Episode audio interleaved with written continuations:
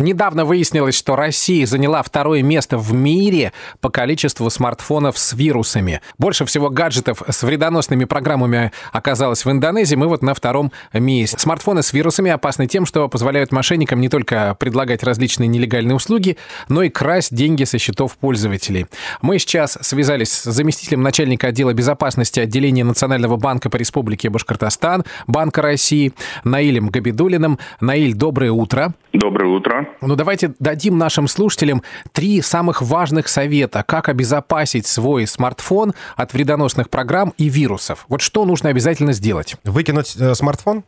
Для начала надо усвоить, за какими данными охотятся мошенники, да? Как так. бы это банально не звучало, но это данные с вашей банковской карты. Слушатели должны помнить, что банк не обязан ничего компенсировать, если человек сам передает мошенникам свою конфиденциальную информацию. Итак, первый совет – это пользоваться антивирусами и своевременно обновлять их. Второй совет – использовать только проверенные приложения. Скачивание приложений из официальных магазинов все-таки не является гарантией того, что вы не скачаете себе вредоносное а приложение. Как тогда, Поэтому... как тогда убедиться-то, что вот оно нормальное, проверенное, это приложение, если в официальном магазине его скачал? Нужно читать отзывы, как вот в официальном магазине, так и на профильных форумах. Угу, Если вы скачали какое-то приложение, которое которым вы не пользуетесь, то лучше все-таки его удалить. Вдруг у него слабая киберзащита. Угу. Следующий совет – это не устанавливайте программы по просьбе незнакомцев, не только вредоносные программы несут угрозу, да, могут и нести совершенно легальные программы, но удаленного доступа. Но,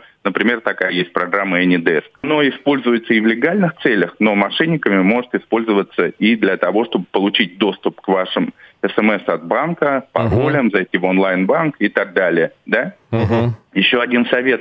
Нужно настроить отслеживание на своем телефоне. То есть если это iOS, есть такая функция «Найди iPhone», но аналогичное приложение есть и в Google, и uh-huh. в Samsung, там, и так далее. Что я могу посоветовать, если все-таки э, вы потеряли свой телефон, мошенники взломали его и вывели деньги со счетов?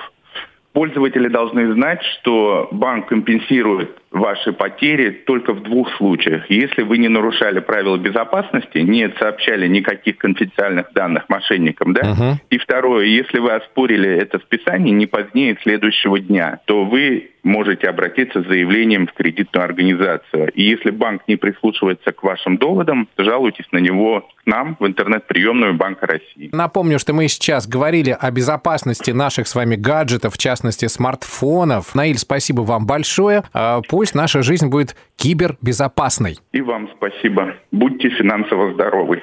Спасибо, приятное пожелание.